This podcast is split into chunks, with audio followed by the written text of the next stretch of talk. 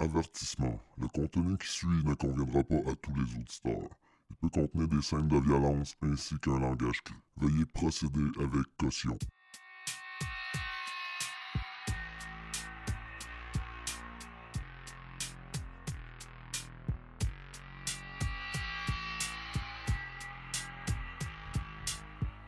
Salut et bienvenue à un autre épisode de Mauvais Augure. C'est moi, votre Frédéric. Euh, J'espère que vous vous portez bien en ces jours sombres. Bon, aujourd'hui, on va pas se le cacher, ça va être encore un cas assez perturbant. Sinon, mon podcast aurait un autre nom. Euh, avant d'oublier, je veux remercier Sarah et Cédric pour faire les dialogues euh, dans l'épisode. Aujourd'hui, c'est ça, je vous présente le cas de Lauren Giddings et de Stephen McDaniels. Encore une fois, une vie avec plein de potentiel qui a, qui a été gâchée par un esti de fucké dans la tête. Bon, pour commencer, je vais vous décrire qui était Lorraine. Euh, Lorraine est née le 18 avril 1984. Elle est née d'une union entre Bill et Karen. Elle a grandi dans le Tacoma Park, qui se situe dans le Maryland, euh, l'État du Maryland, euh, aux États-Unis, bien sûr. Elle a eu la chance d'être élevée dans une famille unie et avec des bonnes valeurs. Depuis les trois dernières années, elle avait dû s'éloigner pour ses études en droit, mais elle gardait contact régulièrement avec sa famille et ses proches. Décrit comme étant une personne profitant de la vie au maximum, populaire, enthousiaste, sociale et avec un grand cœur, elle était toujours souriante et de bonne humeur. Elle avait beaucoup d'amour à donner, elle était amusante et elle aimait les activités physiques. Elle était aussi un modèle pour ses deux sœurs plus jeunes qu'elle, qui se nomment Caitlin et Sarah. Euh, comme je l'ai dit précédemment, euh, elle était partie du nid familial pour aller étudier en droit. Euh, ça faisait trois ans qu'elle vivait en appartement à Macon, dans l'État de la Georgie. Euh, elle habitait tout près de, de l'université de Mercer. Euh, c'est ça. euh, là, elle avait fini ses études, mais il restait son euh, examen du barreau à faire, fait qu'elle avait décidé de rester près de l'université pour étudier au maximum. Elle avait même contacté sa famille pour, pour les prévenir qu'elle allait être moins en contact avec eux parce qu'elle voulait vraiment étudier au maximum. Donc, la vie continuait son cours sur le campus. Les parents de Lauren s'inquiétaient pas trop de pas avoir de nouvelles de leur fille, croyant qu'elle étudiait au maximum. Mais les amis de Lauren qui allaient à la, même université qu'elle avaient pas de nouvelles d'elle depuis euh, quelques jours et trouvaient ça très alarmant. Ouais, puis c'est tout à fait normal parce que personne n'avait de ses nouvelles depuis au moins cinq jours. Personne n'avait été en contact avec.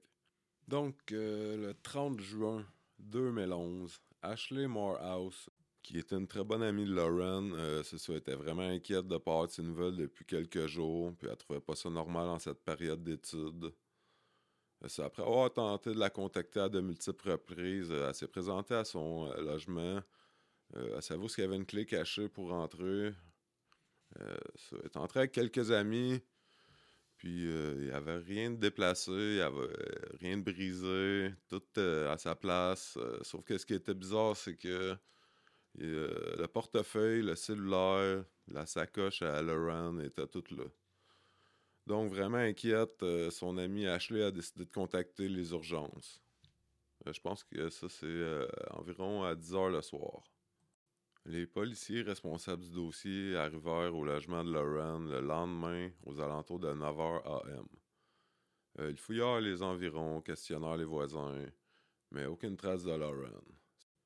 C'est en fouillant son logement que les enquêteurs purent sentir une odeur particulière qu'ils connaissèrent bien, l'odeur d'un cadavre en putréfaction. Alors ils concentrèrent leur effort à l'extérieur, d'où provenait l'odeur.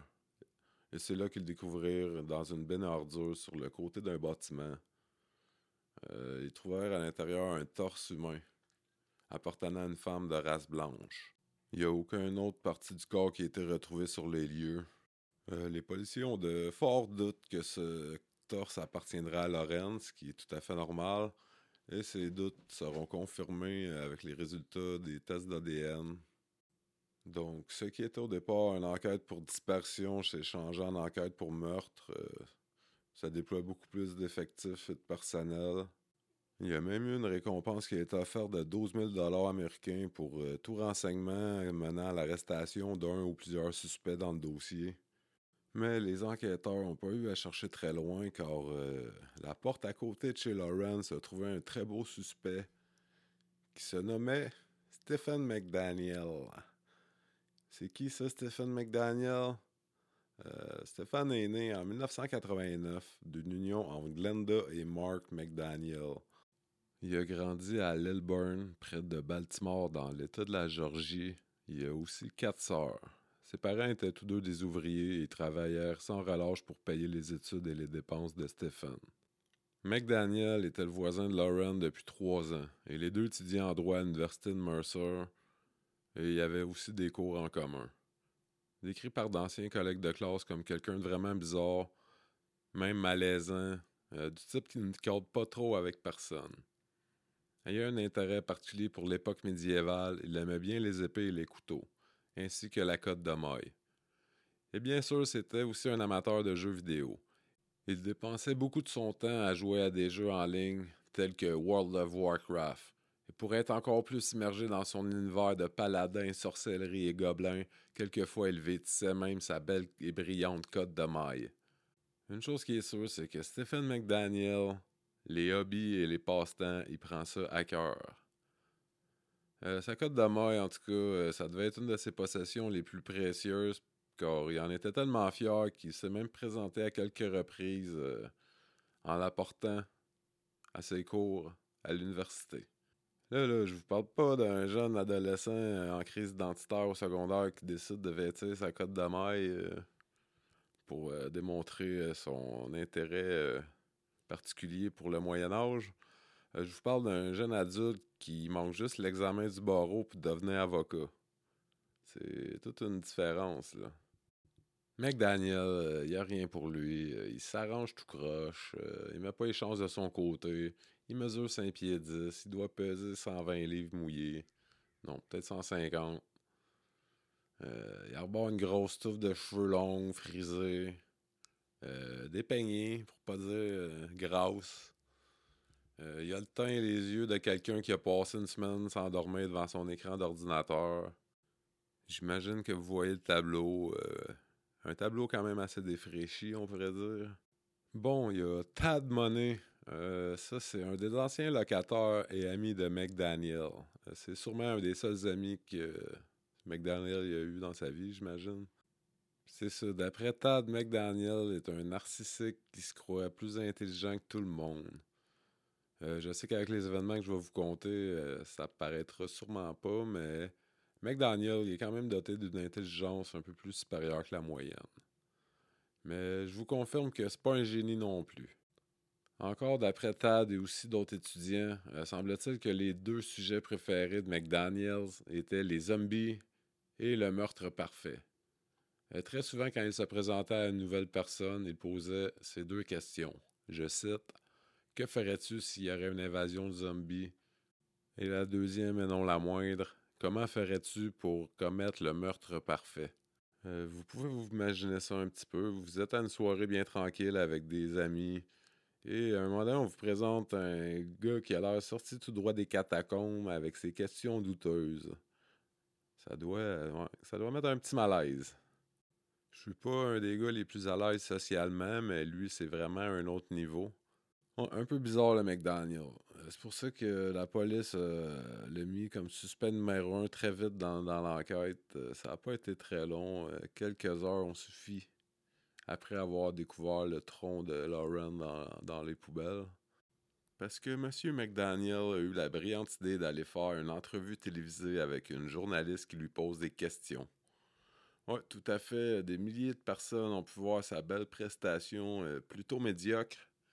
Il s'incrimine euh, assez, euh, assez rapidement au début de l'entrevue, on peut dire. Bien sûr, je vous ai traduit un petit bout pour vous, mes chers auditeurs qui ne comprennent pas l'anglais. L'entrevue, ça, se déroule un petit peu avant son arrestation. C'est dehors, en bordure de la rue, devant le bloc où ce que McDaniel et Lauren habitent. On peut voir le mec Daniel qui est pas très en forme. Il a pas l'air dormi depuis, je dirais, au moins un, bon deux, trois semaines. Ou sinon, il a dormi sa corde à linge. Euh, puis il manquait d'assouplisseur. Bon, c'est ça. Tout au long de l'entrevue, quand il hésite à parler, au lieu de dire euh, comme toute personne normale, McDaniel, lui, à la place, il fait eh, eh. comme, euh, comme Gollum euh, dans Le Seigneur des Anneaux, on pourrait dire. Il ressemble un peu même. C'est ça, c'est assez particulier pour les tympans, mais j'ai décidé de l'inclure dans ma traduction parce que je veux pas briser la magie et le charme de McDaniel. L'extrait télévisé que j'ai trouvé dure environ 12 minutes. Euh, ça vaut vraiment la peine de, l'écouter si vous comprenez l'anglais. J'ai mis le lien dans la description de l'épisode. C'est ça, en commençant l'entrevue, euh, McDaniel s'incrimine déjà. Donc ça débute comme ceci. Est-ce que vous connaissez Lorraine Giddens? Oui, euh, Lorraine était ma voisine. Ce moment, on essaie juste de savoir où elle se trouve. Personne n'a eu de ces nouvelles depuis samedi. La dernière fois que quelqu'un est en contact avec, c'est par email et plus, plus rien depuis. L'avez-vous vu accompagné de gens avant l'événement? Hmm, non, personne ne l'a vu depuis samedi. Moi, j'ai rien vu. J'entends beaucoup de choses à l'extérieur, mais ce n'est que des passants. Semble-t-il qu'elle venait juste d'être diplômée? Oui, elle et moi, on venait d'être diplômés de l'université Mercer en mai dernier. Est-ce que vous savez si elle a des ennemis ou peut-être quelqu'un qui lui voudrait du mal? Non, et on ne sait pas ce qui est arrivé. nous ne savons pas où elle se trouve. on croit qu'elle a dû aller jogger et que quelqu'un l'aurait kidnappée. À propos de l'espace de stationnement, la police s'y intéresse beaucoup. Ils ont trouvé quelque chose et ce serait peut-être un corps. Un corps? Ouais, sérieusement, la réaction de McDaniel quand la journaliste lui annonce qu'il y a un corps qui a été retrouvé dans les ordures, ça vaut de l'or. Là, on dirait que son monde vient de s'effondrer en maudit autour de lui. Après, ça continue comme ça. Avez-vous vu ou entendu quelque chose? As-tu entendu quelque chose? Est-ce que vous vous sentez bien, monsieur? Euh, je dois, je dois aller m'asseoir. Bon, à partir de là, toute personne avec un peu de jugeote euh, stopperait l'entrevue, mais pas notre cher McDaniel. Après une coupure, la caméra reprend et McDaniel, la grosse crinière au vent, les yeux bleus et bourriflés plus que jamais, continue de répondre aux questions. Puis comme le font souvent les coupables, ben il répond aux questions avec beaucoup trop de détails. Des détails vraiment insignifiants. Il panique de plus en plus. Ensuite, on dirait qu'il se met à hyperventiler. Comme j'ai dit, euh, il s'incrimine lui-même en débutant l'entrevue. Il parle de, de Lorraine. Euh, en anglais, c'est au passé, mais dans mon euh, dans ma traduction, je pense que c'est à l'indicatif imparfait. En tout cas, il, prend, il réutilise ces termes-là deux, trois fois pendant l'entrevue. La journaliste devait capoter. Elle devait se douter que c'était lui le soir, voyons donc. Ou sinon, elle savait qu'elle tenait de quoi. C'est ça. Euh, McDaniel, il continue à hyperventiler. Après ça, il continue avec trop de détails dans ses réponses pour euh, ensuite euh, dire qu'il aurait dû aider Lorraine en lui prêtant une arme à feu ou en la sortant de son appartement si elle avait peur. Pourquoi qu'elle en avait pas parlé? Donc, c'est pas mal ça pour l'entrevue euh, sérieux, je sais pas trop c'est quoi qui s'est dit en, allant passer devant les caméras. C'est peut-être un affaire de narcissique ou je sais pas trop. Il se disait qu'il allait berner tout le monde avec son intelligence supérieure. Mais euh, je crois qu'il y a beaucoup de monde qui ont vu euh, cet enregistrement-là puis qui ont très vite douté que c'était lui suspect. Ah oui, j'ai fait oublier. C'est ça, dans l'entrevue, si on écoute McDaniel, on pourrait penser qu'il est vraiment ami avec Lorraine. Mais détrompez-vous, il est vraiment pas ami avec, même que Lorraine a déjà dit à une de ses amies que McDaniel avait déjà demandé pour une date et qu'elle avait refusé parce que McDaniel, semble-t-il que la rendait très mal à l'aise. On revient avec l'enquête. Euh, c'est ça, après la découverte du torse, euh, les amis de Lorraine ont tous été questionnés, chacun leur tour au commissariat. McDaniel en fait partie, bien sûr. Et euh, au début, il était juste questionné comme simple témoin potentiel, peut-être qu'il aurait vu de quoi de suspect. Mais cela changeait très vite au cours de l'entrevue. Premièrement, il avait des égratignures au visage et sur le corps qui ressemblaient étrangement à des blessures faites par des ongles. McDaniel déclara se les avoir infligées lui-même en dormant. De plus, les enquêteurs furent très surpris d'apprendre que Stephen se réservait pour le mariage. Il était encore vierge. Donc, après l'avoir questionné, les enquêteurs lui demandèrent s'il pouvait aller jeter un coup d'œil dans son appartement. Et surprenamment, McDaniel accepta. Rendus sur les lieux, les enquêteurs ont pu remarquer des réserves de nourriture, des armes, une multitude de rouleaux de carton de papier de toilette. Ouais, pas les rouleaux au complet, juste le carton. Mais ce qui leur semblait encore plus étrange est qu'ils ont pu apercevoir un assortiment de condoms de toutes les couleurs. Euh, McDaniel avait déclaré plutôt étant vierge et se, gardait euh, chaste pour le mariage, semble-t-il. Donc, les policiers le questionnèrent à ce sujet et McDaniel avoua alors qu'il avait volé les condoms en entrant dans les autres appartements du complexe par infraction. Donc, les policiers, ayant déjà un sérieux doute que McDaniel avait quelque chose à voir avec la mort de Lauren, Lorraine, euh, ça leur donnait une bonne raison de, le mettre en état d'arrestation pour euh, des, charges de vol par infraction. Pendant ce temps-là, de demander un mandat de perquisition pour fouiller son appartement de fond en comble pour trouver des preuves euh, qui pourront incriminer McDaniel. En tout cas, il espère en trouver. Donc, bien sûr, une libération sous caution lui a été refusée. Et les policiers ont eu leur euh, mandat de perquisition et pendant leur première fouille, les policiers ont pu mettre la main sur six couteaux, dont un avec une lame de plus d'un pied, un épée et aussi 13 outils pour tailler et couper. La deuxième fouille s'est vue effectuée le lendemain, soit le 1er juillet. Les objets perquisitionnés sont deux revolvers, un fusil d'assaut semi-automatique, de la corde, un genre de masque fait avec des sous-vêtements féminins, oui, oui, vous avez bien compris. Euh, des bâtons en bois, quatre bâtons de baseball, une baïonnette, sa fameuse armure en côte de maille, de l'équipement informatique, des cellulaires. Dans la chambre de McDaniel, ils ont trouvé une paire de petites culottes que l'ADN a prouvé que c'était à Lorraine. Ils ont aussi trouvé une clé passe-partout pour euh, accéder à tous les, les appartements dans l'immeuble. Ils ont aussi trouvé une clé qui appartenait, ou en tout cas qui débarrait l'appartement de Lorraine. Dans la buanderie de l'immeuble, euh, ils ont trouvé dans la sécheuse euh, une couverture humectée de. Ils y ont aussi trouvé un compartiment fermé à clé où se trouvait une scie à métaux.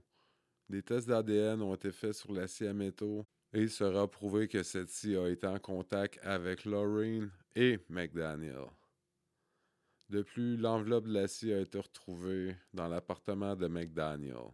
J'ai oublié un détail, là, c'est, un peu tard dans l'histoire, mais Lorraine avait un copain, mais il a été très vite éliminé de la liste des suspects parce qu'il était en Californie au moment des faits. Un détail qui change pas grand-chose à l'histoire finalement. Bon, maintenant, on va y aller avec le deuxième interrogatoire de McDaniel. Euh, moi, je suis un grand amateur d'enregistrement vidéo d'interrogatoire. Euh, j'aime bien le côté psychologique, comment super réagit, puis quel genre d'approche utilisent les enquêteurs pour tenter de soutirer de l'information suspect. Mais l'interrogatoire de McDaniel, lui, malgré le fait qu'il est vraiment captivant, ben il se passe pas grand-chose. T'as deux policiers vraiment incompétents, puis McDaniel qui est en mode catatonique tout au long de l'enregistrement, qui dure un peu plus de deux heures. Euh, le lien est dans la description de l'épisode, euh, donc allez jeter un œil, je vous le conseille. Euh, c'est ça, il bouge à peine, euh, on dirait une statue. Je dois avouer que c'est euh, assez surréel, pour pas dire hypnotisant. Les deux enquêteurs, comme je disais, qui sont pas très compétents. Leur plan d'approche semble être le bon vieux classique good cop, bad cop, des vrais fins psychologues. Il y a même un des enquêteurs qui va parler de lessive. Disons qu'au fil de l'interrogatoire, ça tourne pas mal plus à deux bad cops. Les deux perdent patience, sont déstabilisés par McDaniel qui répond seulement par Oui, non, je sais pas.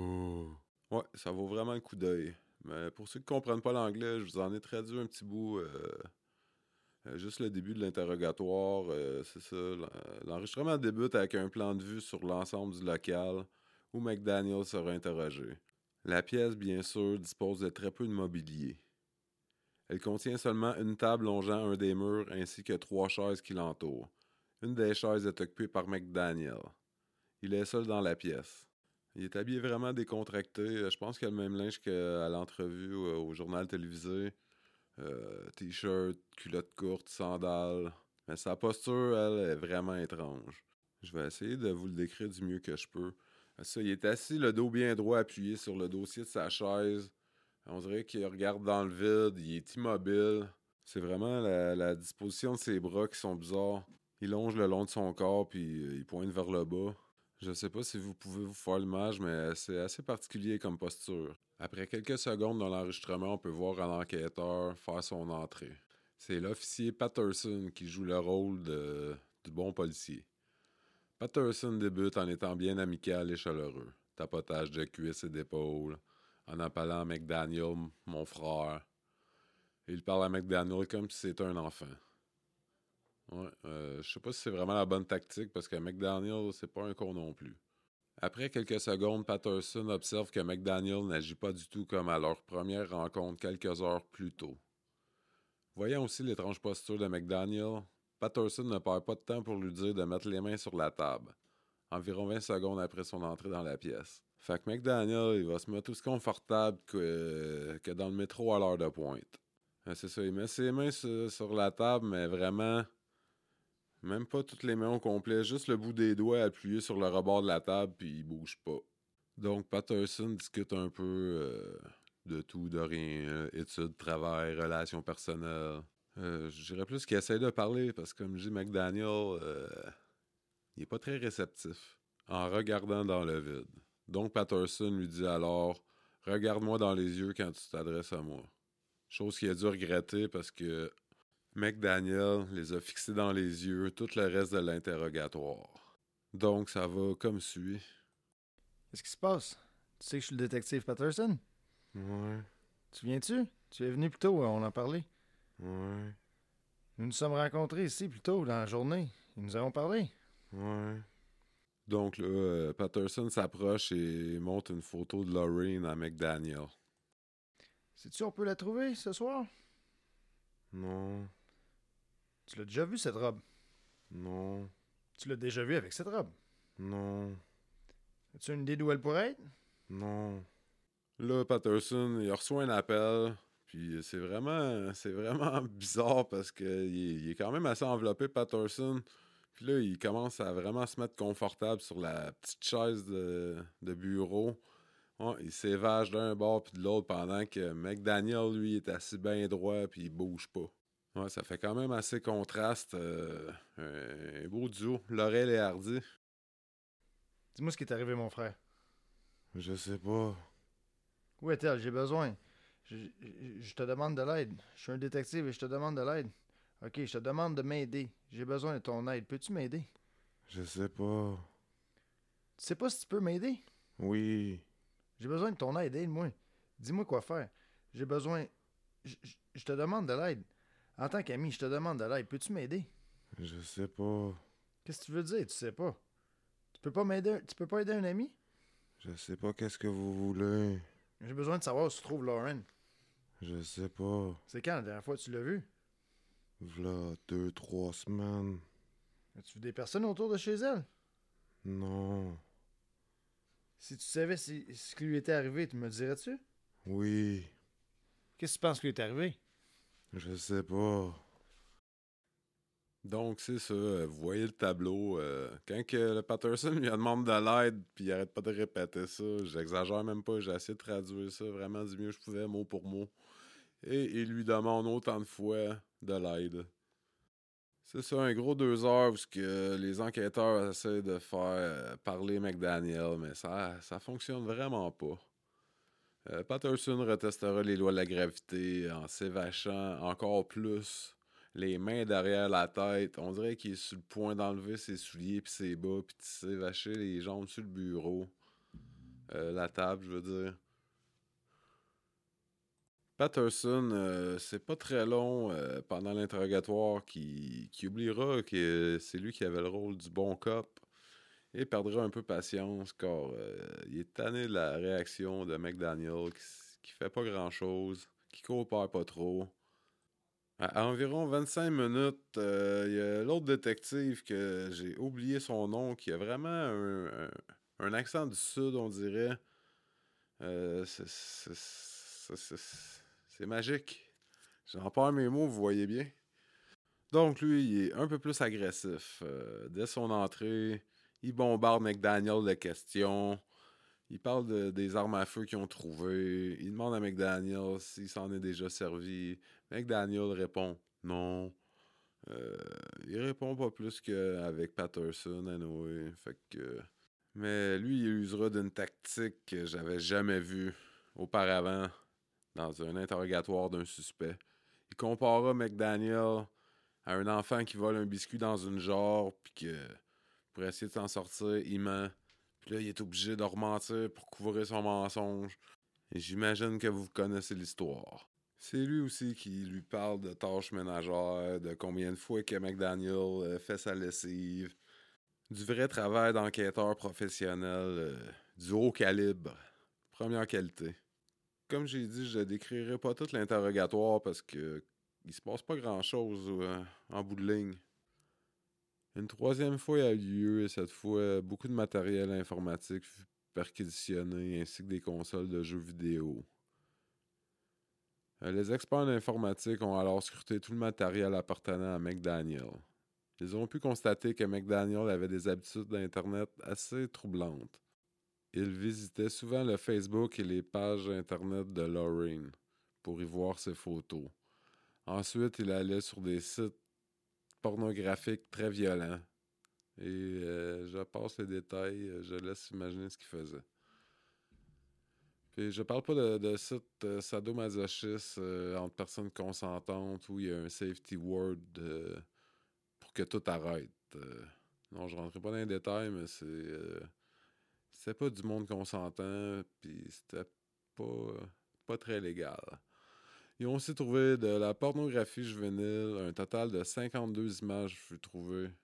Et oui, parce qu'en plus d'être un esti de première, McDaniel, ben, il y a des tendances pédophiles, semble-t-il. Bien sûr, McDaniel niera les accusations tout au long de l'enquête. Même avec toutes les preuves matérielles contre lui, il plaidera son innocence pendant trois ans. C'est seulement à la veille de son procès que McDaniel surprit tout le monde en plaidant coupable. Ayant conclu un marché avec les parents de Lorraine, en échange de sa confession écrite, il écopera de prison à vie et évitera la peine de mort. De plus, les charges d'exploitation sexuelle sur des enfants et les deux charges de vol par infraction seront abandonnées. Au moins, le fait de plaider coupable, ça évite un long procès, un long et pénible procès pour la famille et les proches de Laureen. Donc, voici quelques extraits de la confession de McDaniels. Semble-t-il que le soir du meurtre, vers 4h30 du matin, McDaniel, habillé noir avec des gants et masqué, est entré par infraction dans l'appartement de Lauren pendant qu'elle dormait dans sa chambre. Comme un vrai creep, il la, il la regardait dormir, puis il décidait de s'approcher un peu. Mais en tentant de s'approcher un peu, le plancher craqua sous son poids. Le bruit réveilla Laureen. En le voyant, elle lui dit alors Des calices de chez moi. McDaniel aurait alors paniqué, et au lieu de retourner sur ses pas, il s'est alors élancé par-dessus Laureen, alors qu'elle se trouvait encore dans son lit, et avec ses mains il l'agrippa autour de la gorge et commença à serrer. Pendant l'altercation, les deux tomberont en dehors du lit. Et malheureusement, Laureen, en tentant de se débattre, se retrouvera les jambes prises sous le lit. Cette posture lui enleva alors toute chance de tenter de fuir ou se débattre avec ses pieds. Sinon, je suis pas mal sûr qu'il y aurait crissé une bonne volée. Pendant leur lutte, elle réussit tout de même à lui arracher son masque. C'est alors qu'elle le reconnut et s'exclama Stéphane, s'il te plaît, arrête. Mais McDaniel continua à serrer avec plus d'ardeur. Euh, c'est ça. Semble-t-il que ça a pris 15 minutes avant que la vie quitte euh, Lorraine. Ouais, c'est pas comme dans un film. Ça a dû être vraiment terrifiant pour ces derniers moments sur cette planète. Euh, c'est ça. Après McDaniel, il a emmené son corps sans vie. Euh, il l'a traîné jusqu'à la baignoire. Lui, il est retourné chez eux. Il a fait ce qu'il avait à faire de sa journée, sûrement rien faire à part jouer à des jeux vidéo.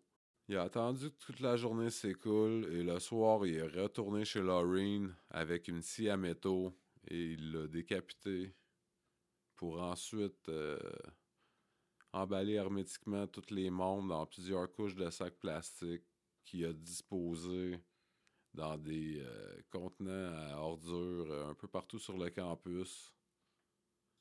Et c'est ça, ils n'ont jamais été retrouvés à part le tronc, comme j'avais dit. Il a aussi ajouté que son but, ça avait jamais été de faire du mal à Lorraine en entrant chez elle par infraction pendant qu'elle dormait la veille avant qu'elle déménage.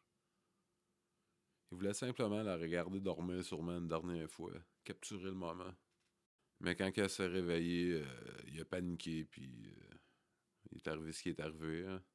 Il a dit aussi que pendant l'entrevue avec la journaliste, euh, s'il a craqué devant, devant les caméras, je cite, dû au choc émotionnel et mental apprenant la découverte du corps, car malgré mes actions au moment des faits, j'étais dans un tel état mental que je n'étais même pas au courant de sa mort.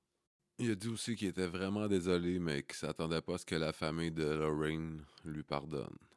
Le juge Howard Sims a décrit le meurtre de Lorraine comme étant vraiment diabolique et a sentencé McDaniels à prison à vie sans possibilité de libération conditionnelle avant 2041. Et si jamais McDaniel euh, sortirait de prison un jour, il serait obligé de verser l'argent à la famille de Lorraine jusqu'à sa mort. En espérant qu'il pourrisse dans sa cellule comme un rat, puis qu'il sorte jamais. Mais ça s'arrête pas là, parce que McDaniel, étant une vidange de la pire espèce, euh, voudra aller en appel en 2018. Il lancera même sa pétition euh, pour un autre procès. Ses parents iront même jusqu'à faire un GoFundMe pour lui. Eux autres, ils croient vraiment innocent, que c'est juste une victime d'un coup monté. Sur la page GoFundMe, euh, le but était de ramasser 5000 dollars américains. Mais pour quelque raison que ce soit, la page a été fermée très rapidement et une grosse somme de 0 dollar avait été recueillie au moment de sa fermeture. Voici quelques petits extraits qu'on pouvait lire sur la page GoFundMe. Stephen est séparé de sa famille depuis 7 ans. Il a perdu trois grands-parents et a été privé du privilège d'être dans la vie de ses proches. Nous et Stephen, nous vous en remercions grandement. Ouais, c'est, je trouve ça vraiment triste pour les parents de Stephen McDaniel. Je peux comprendre qu'ils veulent nier la vérité, pas accepter que leur fils est un esti dégueulasse. Mais là, euh, c'est un peu pathétique. Ça a dû être vraiment tough pour la famille de Lorraine, encore une fois. Après quatre ans à essayer de faire leur deuil, oublier cette histoire-là. Ben là, il y a lui qui revient puis qui essaie d'aller en appel. Pas fort. Mais au moins, euh, son appel été refusé. C'est au moins ça. Et voilà, ça fait pas mal le tour euh, du dossier Lauren Giddings et euh, Stephen McDaniel. Moi, ce que je pense de tout ça, c'est que McDaniel, il avait vraiment tout prémédité. Son obsession pour Lorraine n'a pas cessé d'augmenter pendant trois ans.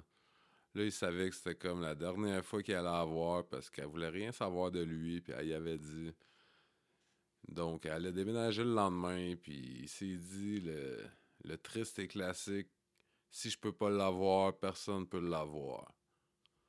Et pour sa prestation au journal télévisé, euh, je crois pas que c'était simulé. Je pense vraiment qu'il était sous choc, mais pas pour les bonnes raisons. Lui, il pensait vraiment que le camion Arthur était passé.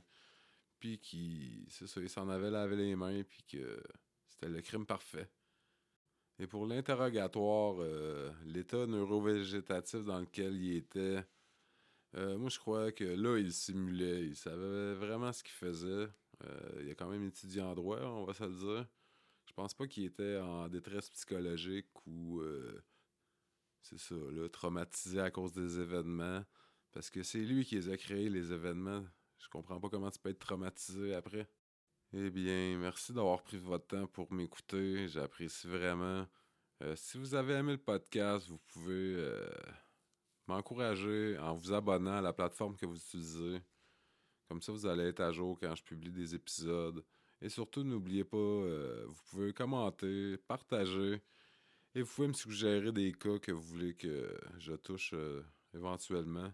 Et pour voir euh, les photos reliées aux épisodes que je publie, vous pouvez trouver tout ça sur euh, Facebook ou Instagram, juste à chercher pour Mauvais Augure Podcast. Donc, mes chers auditeurs, je peux vous donner un conseil, euh, suivez votre instinct. Lorraine aurait peut-être pu prévenir tout ça si elle aurait pris les petits signes plus Sérieusement. Donc, si vous sentez que vous êtes suivi ou que quelqu'un rentre chez vous quand vous n'êtes pas là, prenez les mesures nécessaires, un système de sécurité. Ça coûte pas très cher de nos jours et en font des très bons. Sur ce, soyez aux aguets, barrez votre porte et fermez vos volets. de meurtre prémédité. De nombreuses recherches qui avaient été effectuées. Le mobile du crime est toujours inconnu. Pour l'instant. Ha ha ha!